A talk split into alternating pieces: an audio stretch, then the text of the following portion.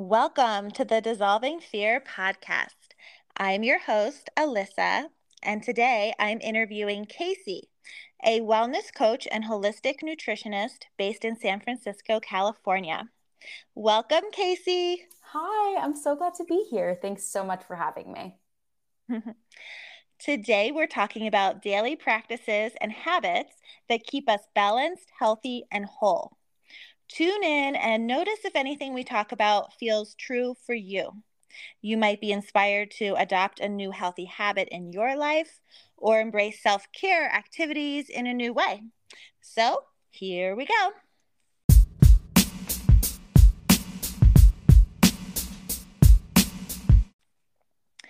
So, Casey, I read through your website. It's a cute name, by the way. Thank you very much. You're on Instagram at Your Case for Wellness, and that's also your website, yourcaseforwellness.com.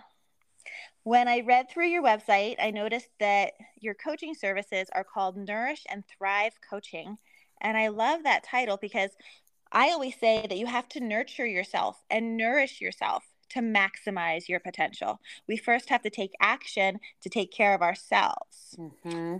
Um, so, once we've established some good habits and created positive momentum with nourishing and nurturing ourselves, then we can actually start to thrive and maximize our potential. How did you decide on that name, Nourish and Thrive Coaching? So, Nourish and Thrive is the name of my private coaching container. And the reason I chose that was because nourishing isn't just about nourishment through food, it's also about nourishing really our mind, our body, and our soul. So, what I found that was really missing in the overall wellness coaching space was that so much of it was focused on just about the food component and not focusing on the holistic practices that we need to do in order to feel our best. We for the most part, know to like at least some degree what healthy eating means and looks like. But what I found what was women were really struggling with was why they didn't feel like they could stick to those healthy habits. And that really came down to overall mindset around food, that all or nothing mentality, that old diet narrative. So, Nourish and Thrive is really an embodiment of nourishing ourselves, not just with food, but with community, with proper support, with proper education, with proper self care, and really thinking about our health at a holistic level. Mm-hmm. Yeah, and I totally agree that all or nothing thinking, that black or white thinking, it doesn't really serve us in any area of our life. it can lead to a lot of guilt and emotions that we don't need to have around life and choices and decisions and our actions. So, if you're listening out there and you feel like you have really rigid thinking around something, try to think of maybe some gray area because it might serve you better to be a little flexible. I actually really love that you say that because that is something that so many people come to me. They either feel like they're on a diet or they're off and that being healthy means they're on a diet. And that just couldn't be further from the truth. Health is not equated with weight loss. Yes, we can implement healthy practices and therefore healthfully lose weight, but we need to focus on a much more macro scale and understand that dieting doesn't equal good and that our health efforts should not just be reduced to good versus bad. Just like mm-hmm. we shouldn't think of all food as just good versus bad. When we do that, if we say the broccoli is good, the cookie is bad, when we eat those foods, we in turn feel like we are a good or bad person from eating those foods. And that type of morality just does not do us well in terms of our mental health and in terms of our long term success with healthy eating. Mm-hmm. And I feel like that's why I want to hire you right now. Like that's like that's why people need that personalized coaching because um, we can get a little bit distorted in our minds, in our mindset, and we don't even realize it. You know, like I've seen um, women who have, and men who have all or nothing thinking, like, I need to work out every day. And sometimes what might seem good can become obsessive, can become too mm-hmm. much. You can mm-hmm. get injured. Um, you know, and so sometimes we want to power through and always do what we think is the right thing. But it sometimes we need an extra third party to help us give us some guidance. Yeah. I love that you say that because something that a lot of women come to me with is that they're like i don't understand. I i know what healthy eating is. Like i just don't get why i can't do it. And they feel like a failure they have to reach out for help. But actually reaching out for help is such a sign of strength. It shows that you are willing to commit to yourself and that you're willing to look for someone else for guidance to get a different perspective asking for help is so not a sign of failure. It's actually such a sign of you wanting to up level in your life. I mean, therapists see therapists. Just because I'm a health coach doesn't mean I don't see other health practitioners. So it is totally. so great to be able to get another person's perspective, a fresh eye, because we're just so stuck in the day to day. It's so hard for us to see the bird's eye view of our habits, our behaviors. And so often we can get stuck on, oh, it's just because you know every night i feel like i'm overeating and i don't get it. Like why am i why am i overeating? I have a willpower problem. This happens a lot. Women like oh i'm eating every night. I don't understand. Like after dinner i eat the whole kitchen cabinet and then we macro look out and I ask them to, you know, I review some of their food, I review some of their intake and whatnot, and their mindset, their overall environment. And I see, hmm, you know what? Well, first of all, you're not eating breakfast and you're skipping and you're thinking intermittent fasting is good for you, but it's messing up your hormones. And then you're having a cortisol spike, and then you're stressed out, and then you're eating this small lunch. And of course, then you're overeating at night because you're not eating properly during the day, not eating properly balanced food. You're also not prioritizing any other type of self care. So the only other self care that you're allowing yourself for is to overeat. And that's the only way that you're getting that dopamine rush. so that's just like one little example of how when you can work with someone else, they can help to see these patterns and also in some ways give you the permission and to be able to be like, you're right, I do need to eat more, or just give you that support and guidance because we don't need to figure this all out on our own. That's not the point. That's not the point of life. Having community, having educators, having support is what we as social creatures were meant to seek out. Yeah. And my clients have been through trauma and they're working on their resilience. Mm-hmm. And I mm-hmm. think that with your clients and my clients, your struggles don't need to become your secret. And so yes. you have clients and they tell you their struggles, and all of a sudden the fear is lifted because now they have someone else helping them through. And so then they feel more of a can do attitude. Mm-hmm. It can feel a little hopeless when you're struggling and you're not telling anyone and you only see a few solutions, but really there are hundreds of solutions out there, and someone else can help you sort through some really good options and really good solutions. Definitely. And I love how you talk about the trauma and also the fear associated with that because we internalize so much of this. And a big thing that um, people come to me is a lot of like this sneak eating, like they don't want to tell their partner. And so they feel shameful. And so maybe they eat the things that they think are bad, right? Those bad foods, they're eating them in secret. And then guess what? They eat them in secret. And you know what happens? They feel even more shame because not only did they eat the quote bad food, but then they also ate it in secret and they feel more shame. And what happens when you feel shame? You want to self soothe. And when you self soothe, that can also include more eating.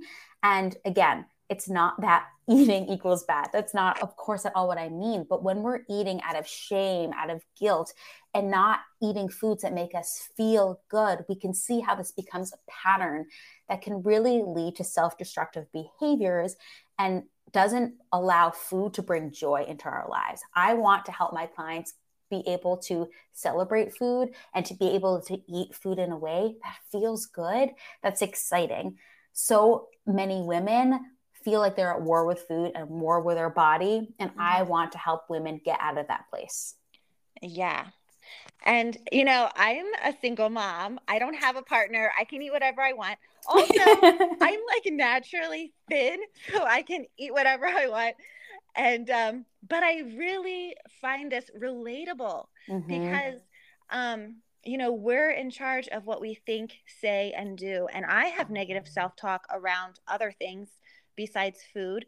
Food mm-hmm. isn't my focus and struggle, but I um, struggle with other things. And so, you know, I can see how a little bit of unhealthy thinking around food and sneaking it leads to unhealthy actions mm-hmm. and then mm-hmm. probably some unhealthy self-talk and it's so much suffering that we can avoid and so i commend you because you're helping so many people thank you. Yeah it's definitely rewarding to help. I know you know this with with your clients and all the people that you are able to help in their journey to be able to have people who come to us who feel like helpless and be able to show them that there really is light at the end of the tunnel and that they just haven't been given the proper resources because these aren't things unfortunately these are things that are not taught in school. These are the things we should be teaching just along like how to deal with your emotions and how to eat properly. These are things that we should really be learning in school but they're not prioritized and so we're really not set up for success.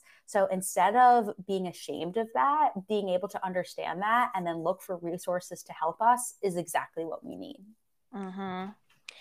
yes so, I'm a mindset and behavior coach, and I focus on resilience, trauma, and emotional regulation. And you are a mindset wellness coach with a focus on holistic nutrition. And I feel like we're two peas in a pod. and I was just wondering quickly if you could tell me how you got into this line of work. Yeah. So, I um, was always interested in general health and nutrition. Actually, growing up, my favorite subject in school was biology.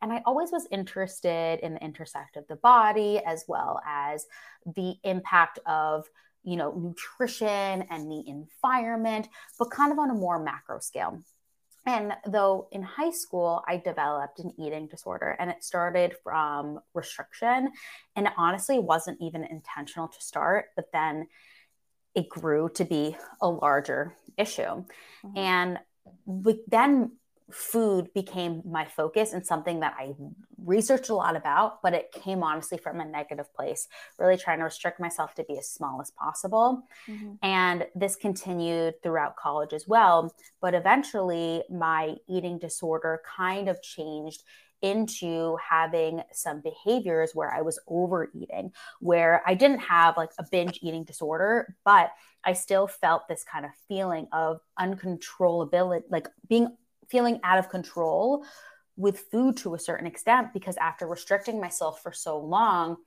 my body was honestly just totally out of whack.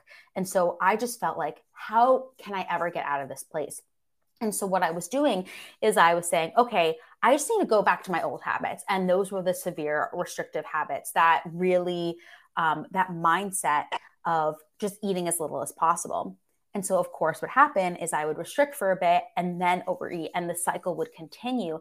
And my body was just really wreaking havoc. My hormones were all um, totally imbalanced, and I just was really not at an optimal place in terms of health. And I knew that there had to be a better way. And I was so reluctant um, to seeking for help honestly because i was like i don't get it. Like i had been doing all the study about nutrition the reading of the this and the that and i was like i should know i should be able to help myself and i was as i said so resistant. But then i eventually actually reached out to a holistic practitioner who uh, specialized in naturopathic medicine and nutrition. And she truly helped to totally reframe my mindset around food and how I should prob- pro- um, properly nourish myself. And from there, I became so inspired to really start to learn more about holistic health from a totally different perspective. So I went back to study and got multiple nutrition certifications, um, specifically in functional nutrition and holistic nutrition, even in exercise nutrition, so that I can help on a range of clients. And from there, I opened my own practice. And I was at the time when I opened my own practice, I was actually still working in the natural food space. I was in a job where I was actually visiting farms across the country to be able to source produce for the company that I was working for. So I had a great understanding of the agricultural system, of food, of the restaurant world. And that really helped me in general for my understanding of food on a granular level. But between that and my studies with nutrition and just my own personal experience, it really helped me to connect with clients from the beginning. And though since um, I obviously like this is my full time thing. I'm very lucky that I have been able to put myself out there and really be able to attract amazing clients, grow my practice, and be able to help women all over the world. Mm-hmm. Wow, that is such an inspiring story. You know, it and it reminded me that all of us struggle often struggle with food at one point or another. When mm-hmm. I was mm-hmm. in high school and I turned 16, I started overworking a lot, waitressing a lot, and I got anxious about life after high school and going off to college. And my anxiety, I turned it into obsessing about food. And mm. I did mm. lose significant weight. I was in cheerleading and soccer and pushing myself. And I would say total habits of anorexia. You know, I never had to go to treatment or anything. When I went to college, I definitely gained at the college, what is it, freshman 15? yeah. for some reason, that cured me. But for like a good two years, I used to get lightheaded lifeguarding over the summer because I would just drink Diet Coke all day like I definitely had issues, you know? And so I think it just reminded me that none of us are immune to having issues with anything. You know, mm-hmm. we get mm-hmm. addicted to things outside of us because we have some unresolved emotions inside of us and whether mm-hmm. it's substances or controlling food or controlling exercise none of us are immune to these behaviors and so it is wonderful that you're working with people because you've been there. And now that I've heard your story, I'm excited to talk to you even more and get your opinion about some other things. Um, later, maybe now, I wanted to talk about um, healthy solutions to common ways that we get dysregulated day in and day out. And I think there are some solutions to do with food that can help us stay even keeled and regulated. For example, low blood sugar. I mm-hmm. know that, you know, if my blood sugar goes down, I get hangry, that lethal mix of hungry and angry. if I wait too long to eat, or even if I eat like sugar and then I get a crash, or drink a latte or caffeine, I crash afterwards. So um, I thought we'd talk about tips for things like that to keep us feeling emotionally regulated and stable throughout the day. I love this question. Um, so, first off, something that we need to understand is that we need to have our body feel safe. And when we are not feeding our body at regular intervals, it is not going to feel safe. So, one of the things that I talk about from time and time again is that we need to be eating breakfast. I know intermittent fasting has gotten super trendy, but the studies on intermittent fasting and its benefits are primarily for men. For women of childbearing years, this is different if you're postmenopausal, but of all women of childbearing years, you should not be intermittent fasting.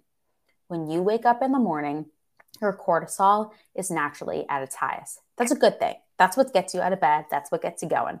But that being said, when you then don't eat, you are further stressing your body out what happens is that leads to a cortisol rise, which is also correlated to blood sugar. This is going to wreak havoc on your blood sugar then and throughout the day and will therefore affect your hormones as well. Cortisol is just one of many hormones, but it will affect your cortisol and your insulin. And what we want to do is we want to eat in a way that optimizes balancing our blood sugar and our hormones so that we get stable energy, so that we can feel our best, and so that our body can just run optimally. Mm-hmm. In the past, when we talked about hormones, people just thought it meant talking about fertility, and that just couldn't be further from the truth.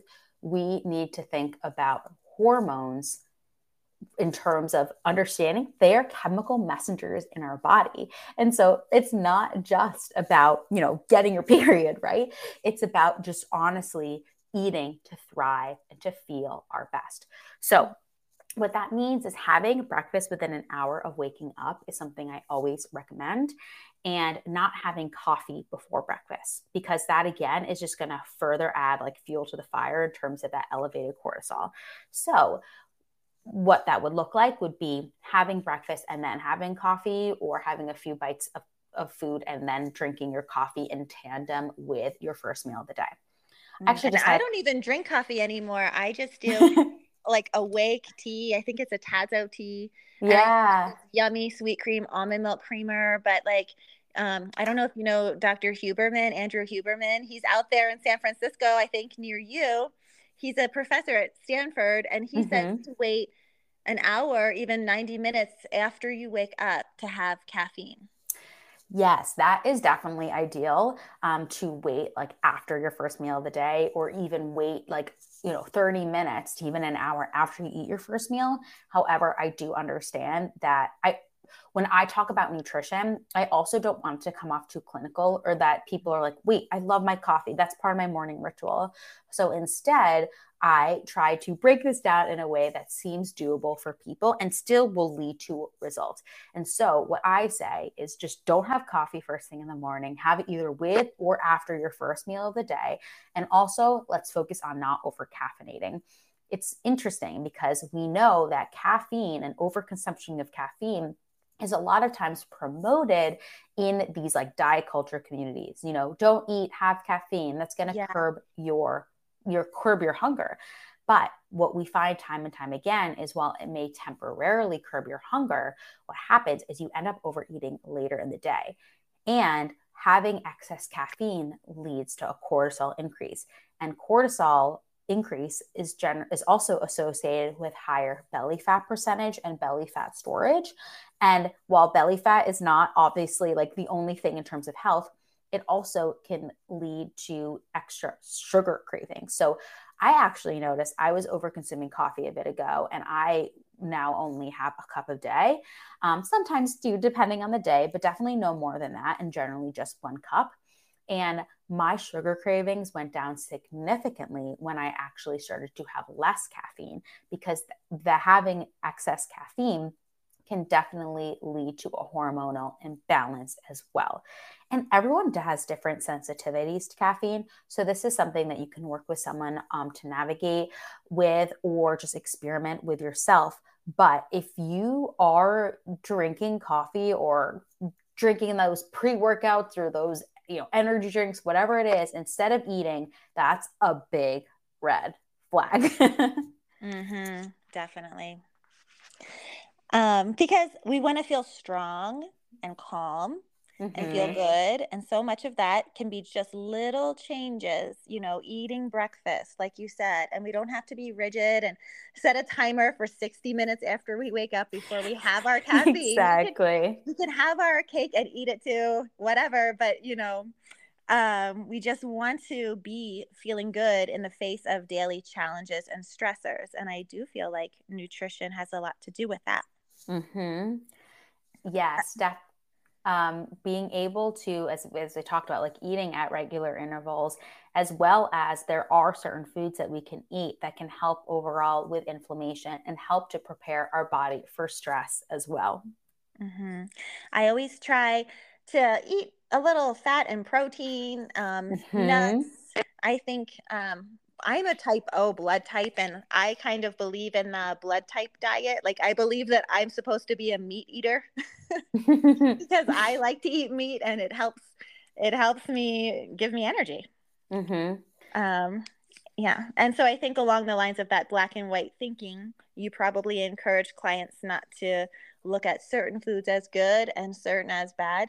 unless you know you're not feeling well then maybe you have a peanut allergy and maybe that should be on the bad food list or something Totally. And I love that you talked about how certain foods make you feel your best. And that's so important. We so often just look at other people and see their body and say, okay, I should eat what they eat. And even if you ate the same thing as that person, your body's not going to look the same. So we need to focus on what foods make us feel our best. And also maybe challenge some preconceived notions that we had about food because of maybe something that we've been conditioned to because of diet culture, because our mom said it, because our friends said it, because our partner said it we need to go through this journey and really question our own beliefs and our intentions a little story that I'll say about this is for so long, I told myself that I didn't like salad dressing and that I didn't like egg yolks because they were high in fat. And for so long, I literally convinced myself that I didn't like these things. But I then, when I realized, like, I freaking love egg yolks and I do like salad dressing. I don't like all salad dressings, but I do, I do like it. And it was these ideas that I had in my head because of this restrictive mindset and I, this will you know ring true to different people with different food items or just maybe different ways of eating. But questioning and uncovering those beliefs is a great part of the journey and it doesn't have to be all at once. It's just slowly while you're going through you know your daily routines your daily eating thinking why do i do these things? And out of curiosity. We're not talking about judgment. We're not talking about having blame or shame, but out of curiosity, understanding your behaviors and how you could potentially improve them. Mm-hmm.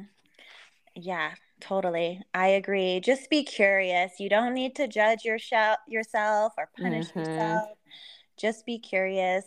And um, we can talk about this later, but I also think just what you have lying around influences what you eat. So I had peanut butter cookies lying around that my kids made with their grandma, and all of a sudden I'm eating peanut butter cookies.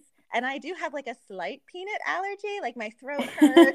like I'm eating these cookies. Like, what am I doing? And so, you know, I think that if you're listening at home, maybe you're not going to eat something you're allergic to, like me. but um, you know, if you're trying to get off of coffee and replace it with tea, maybe make yourself a beautiful little tea area with your electric kettle or your coffee pot and a cool little basket of teas. Do something like that. Don't let the coffee lie around next to the peanut butter cookies. It's just an idea I had. So. Yeah, I love I love that, and also though I love how you bring it up, and it's it's about like yeah, it's okay to also have reasons for not eating foods, but we just need to be honest with ourselves and why those reasons are. Having a slight peanut butter allergy and not eating peanuts, probably a good idea. Um, however, if you're just convincing yourself of something, then your underlying, you know, subconscious is still going to be gnawing at you and still wanting that thing. So just as I said, being honest with yourself, getting curious, there is not a right or a wrong answer and reminding yourself this is a journey. There's not a set destination. As corny as that sounds, it really is so true. Mm-hmm. Another way we make ourselves vulnerable to becoming dysregulated throughout the day is by getting a bad night's sleep. And I don't think I need to elaborate. We all know what a good night's sleep feels like and what a bad night's sleep feels like. One way I ensure a good night's sleep is by avoiding alcohol and caffeine after lunch for the rest of the night. And I'm not a big drinker. Um, I only drink if I go out, I don't have it around the house and I rarely go out. And when I do go out, I rarely drink. So it's not, it's not an issue for me. I would probably make a decent day drinker, you know, like with brunch. But I'm just, I mean, I live in Colorado in the middle of nowhere. So I'm not in San Francisco with lots of brunch. Um, so, what do you think about having a good night's sleep? What are some tips that you might have?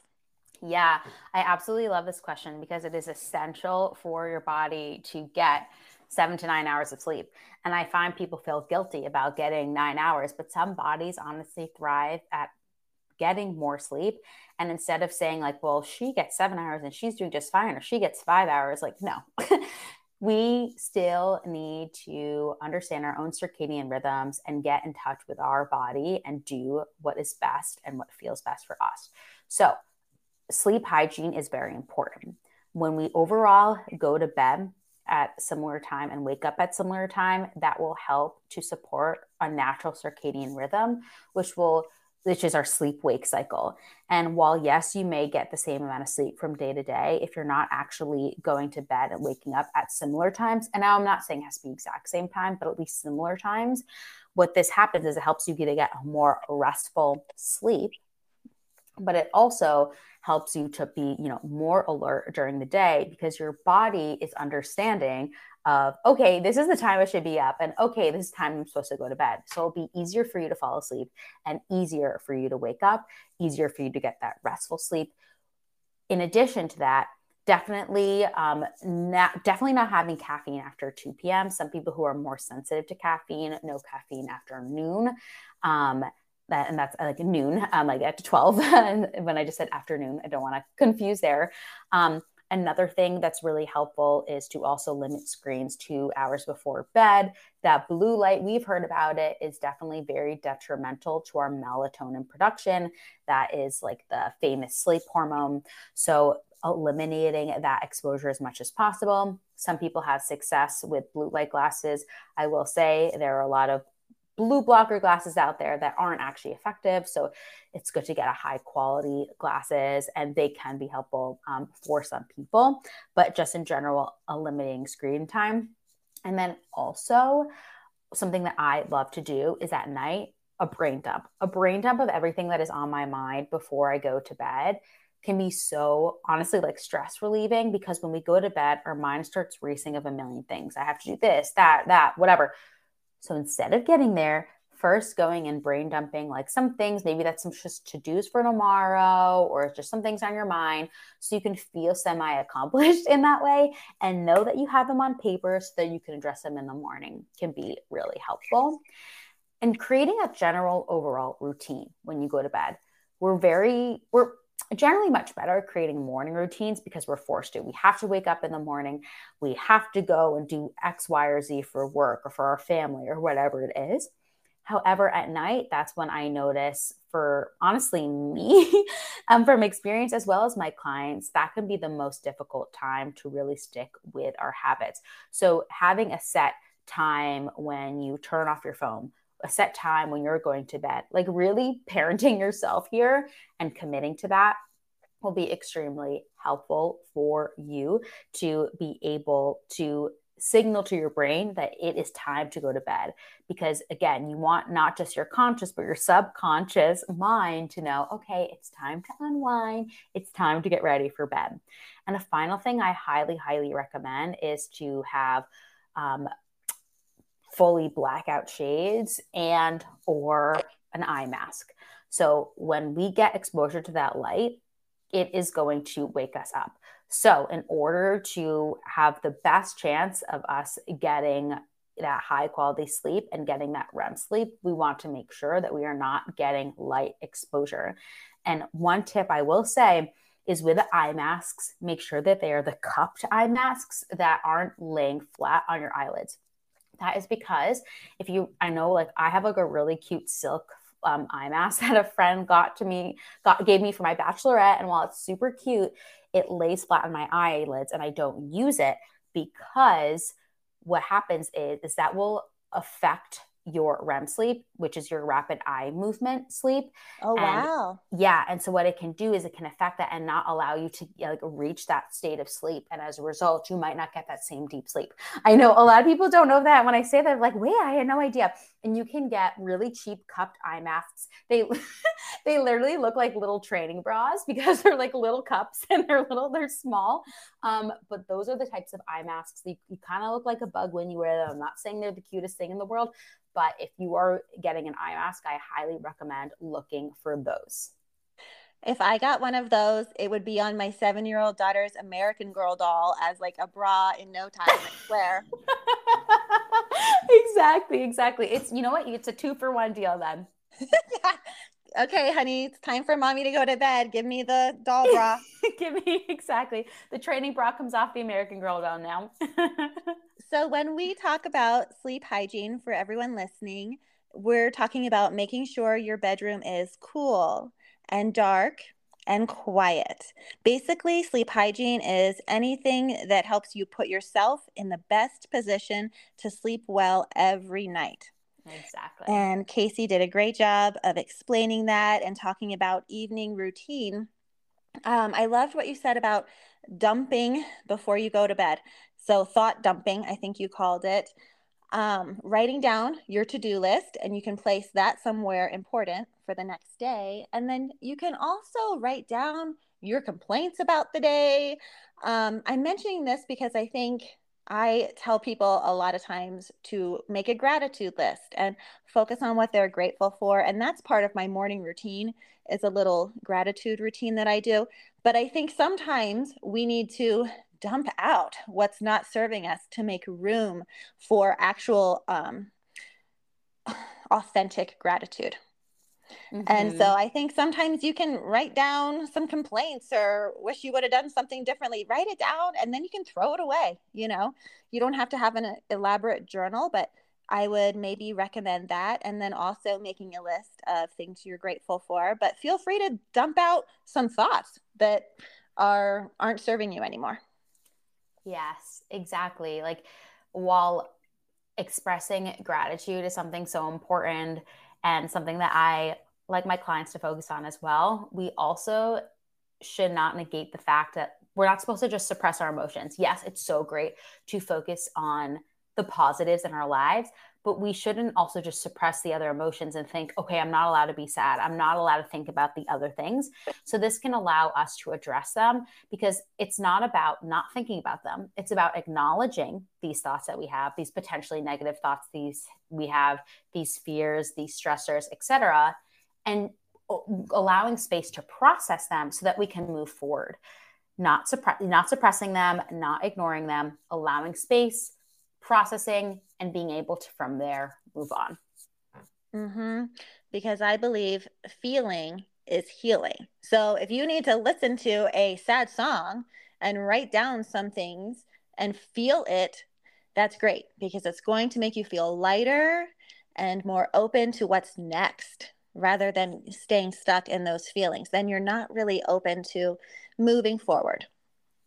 And that was actually my last, my next question, and we already talked about it. Is that another way we do dysregulate ourselves is by overthinking. Um, so, Casey, I don't know if you have a personal example of how you handle overthinking when it bubbles up for you so that it doesn't derail you. Yeah. So, for me, overthinking a lot of times allows for an opportunity for me to reflect inward. So when we overthink, we're basically trying to distract ourselves a lot of the time from actually diving deeper. So why are we overthinking about this thing specifically? Usually it's a reflection of some insecurity that is going on or something else in our life that we want to overthink in one space so that we don't have to think about another. Um, so something that i can overthink about sometimes um, something that came up with me a few months ago was overthinking about a comment that i said with a certain group of people that i hadn't seen in a while. And i noticed that it was related to an insecurity of me with that group of people because i hadn't seen them in a while because they live a different lifestyle than me and as a result, I was letting my certain insecurity um, about me not feeling like a sense of belonging allow me to overthink everything that I was saying around them. And so instead of further stressing out about it, like, yes, I stressed out about a very silly comment that I made that no one thought anything about. I was allowing myself to literally stay up at night this one night because of this, like, one comment that I made. And what I notice though is what's most helpful for me is to journal and then to journal so that I can reflect inward. And then once I've processed things a little bit more, then talk to someone that I trust. So my husband is someone who is really great to speak to.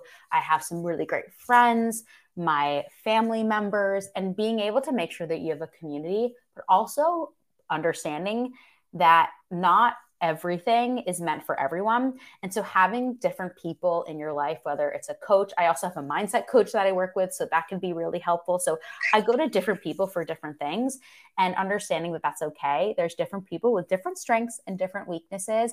But what I do find that people can um, skip the step of is they may go straight to other people and I do think there's a lot of value, and I found personally there's a lot of value with first sitting with it myself and journaling and maybe going on a walk without any music, without a podcast, even though this podcast is great. but if you're on a walk, no offense. yeah, no, we love it. You're taking great time for yourself. But being able to have some time to process on my own before I just invite everyone else's opinions in. Mm-hmm. Totally.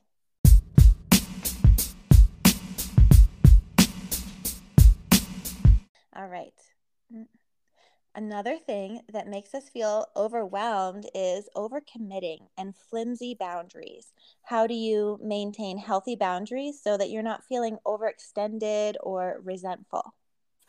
I absolutely love this question because this is something that I've had to work on, not just in my personal life, but also in my professional life. As a coach, uh, and especially with private coaching, I give my clients access, messaging access to me. However, that in the beginning, I equated my success as a coach and whether or not I was being a good coach by responding to clients like that very second. And that honestly, I realized wasn't good for me, but it also wasn't good for my clients. And so, what you have to realize is boundary setting is not just a benefit for you, but is a benefit for other people around you. And we're so scared of setting boundaries because we have this fear of not being liked. But we're training those people to expect those things from them, from us. So, for example, with my clients, when I was responding right away, I wasn't allowing for them to also create the space to learn the essential tools to also help to process what's going on on their own. So of course, I am still there to absolutely answer their questions, to provide them support, to provide them guidance. But in the beginning, if they thought that they were going to get a response right away all the time, then they weren't necessarily thinking about the essential questions that they needed to think about themselves. And with people in my life, I noticed that I was saying yes to so many things, so many events. And you know what? I was being drained. And when I was being drained, I wasn't showing up as the same fun, exuberant Casey that I'd normally show up as. So you need to think about your boundaries in terms of protecting them, how it's actually going to benefit the people that you are with as a result. And also, if you are able to, have those conversations with those people. One one such boundary that I had a conversation with was honestly my mom.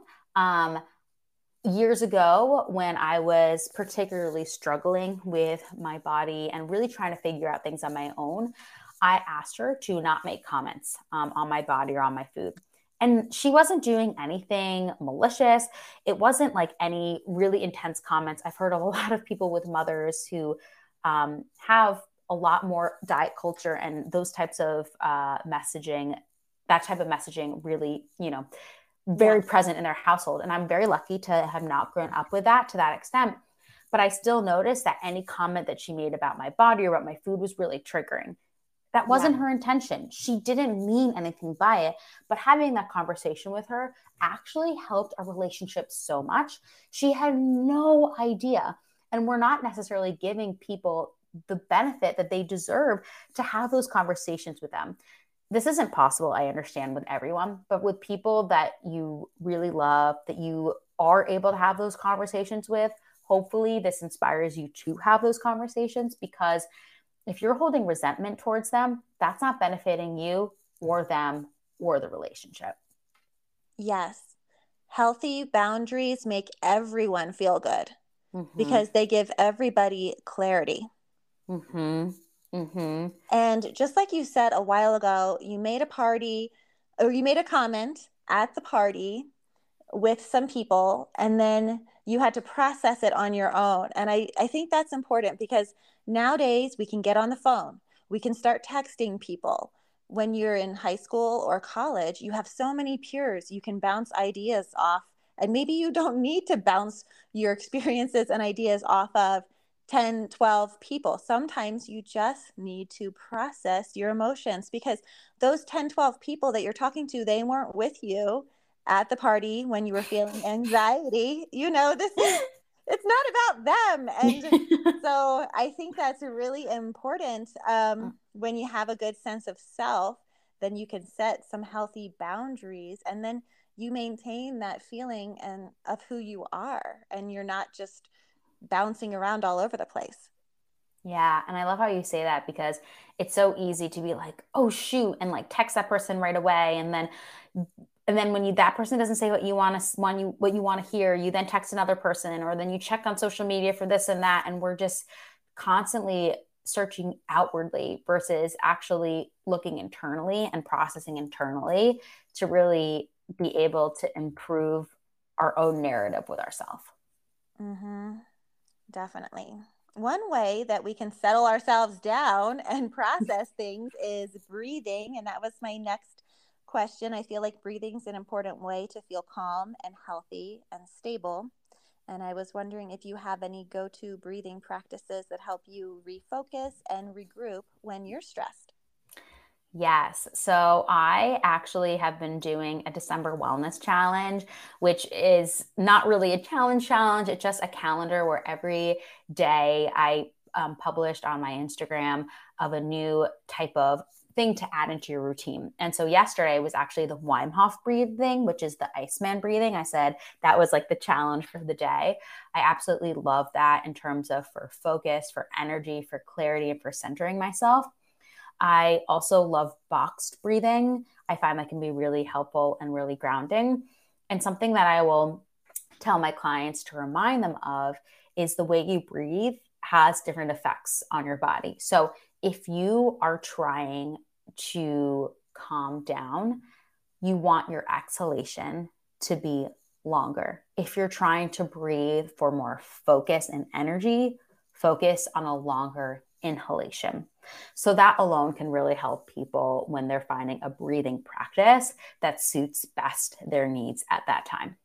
Mm. I love that advice and I totally agree. When you want to energize yourself, take, take some deep breaths in. And when you want to calm yourself, make sure those exhalations are longer than your inhalations and you have nice long exhalations. Exactly. Well, I think that's all of my questions for today. I so appreciate this interview. Yeah, this has been so great to be on. Like, such thoughtful questions, and clearly values aligned and how we're focusing on mindset and the holistic human. And uh, it was just such a great conversation.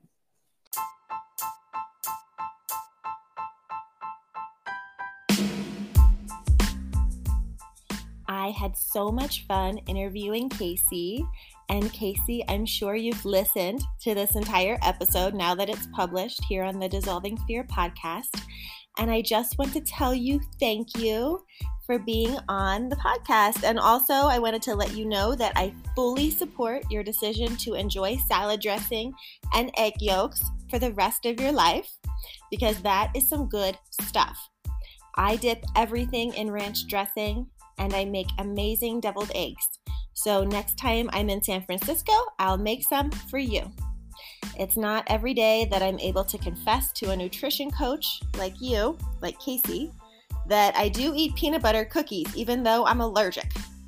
But in general, when we know better, we do better. So, thank you, Casey, for sharing tips and best practices when it comes to feeling balanced, healthy, and whole. I'm your host, Miss Alissa. I hope you all have an amazing week, and I'll be back here for more of the Dissolving Fear podcast on next Monday.